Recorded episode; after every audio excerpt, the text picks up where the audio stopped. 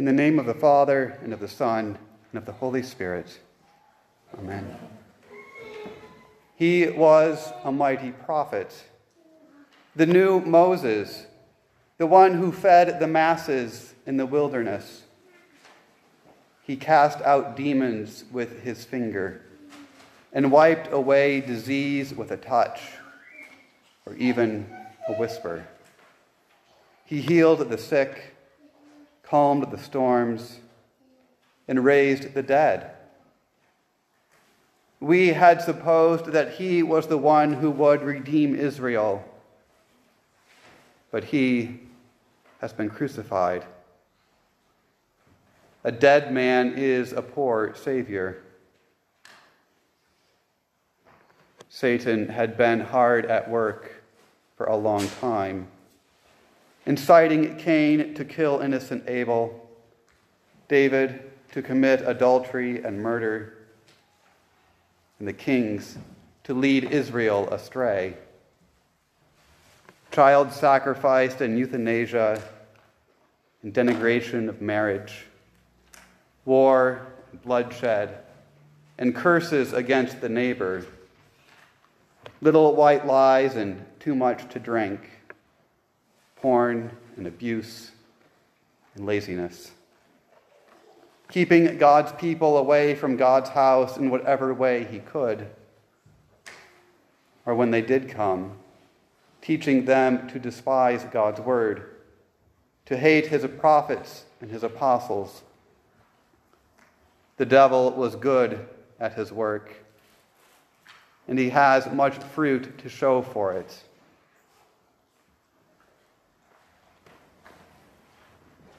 But the great battle finally came to a head that day, a Friday so long ago. The people had cried for bread. They had demanded miracles. But Jesus would not be the kind of king they wanted. And so they cried, Crucify, crucify. The devil puffed himself up with pride as the Lord of life gasped for breath. Satan's work was finally done. Jesus would die, God would be dead, and you would always be Satan's slave. Your sins would bring you eternal death and drag you down to hell with them.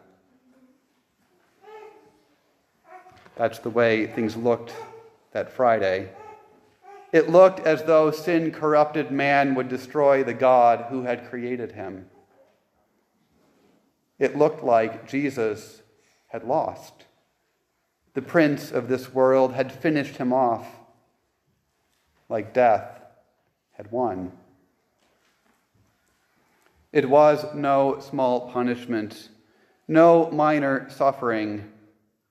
This, O sinner, is your death. This is the reward your sins have earned.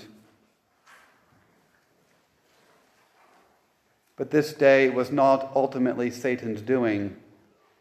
Isaiah tells us it was the Lord's will to cause him to suffer.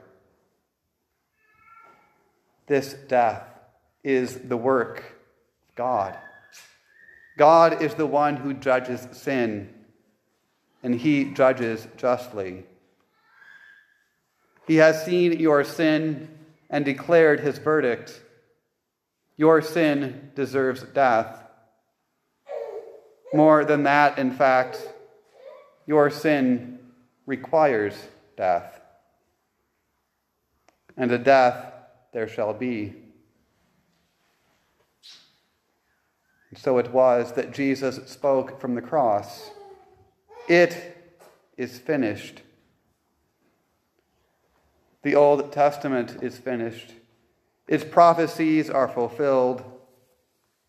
The seed of the woman has crushed the serpent's head. The full weight of God's wrath fell that day, and Jesus died. God's wrath against you has finished, for you have died with Christ. You have died with Jesus in his death. The death he died is the death you deserve. He died your death for you. He died your death in your place. He is condemned.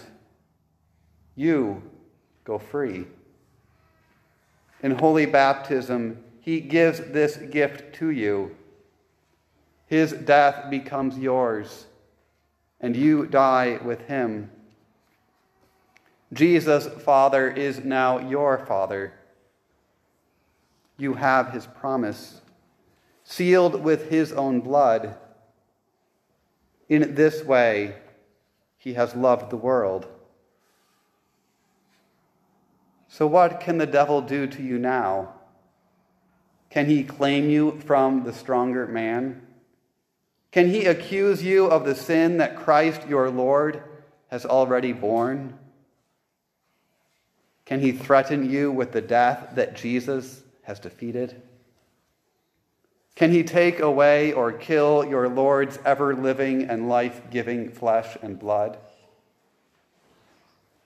Now the devil is like a soldier with no armor, a lion with no teeth or claws.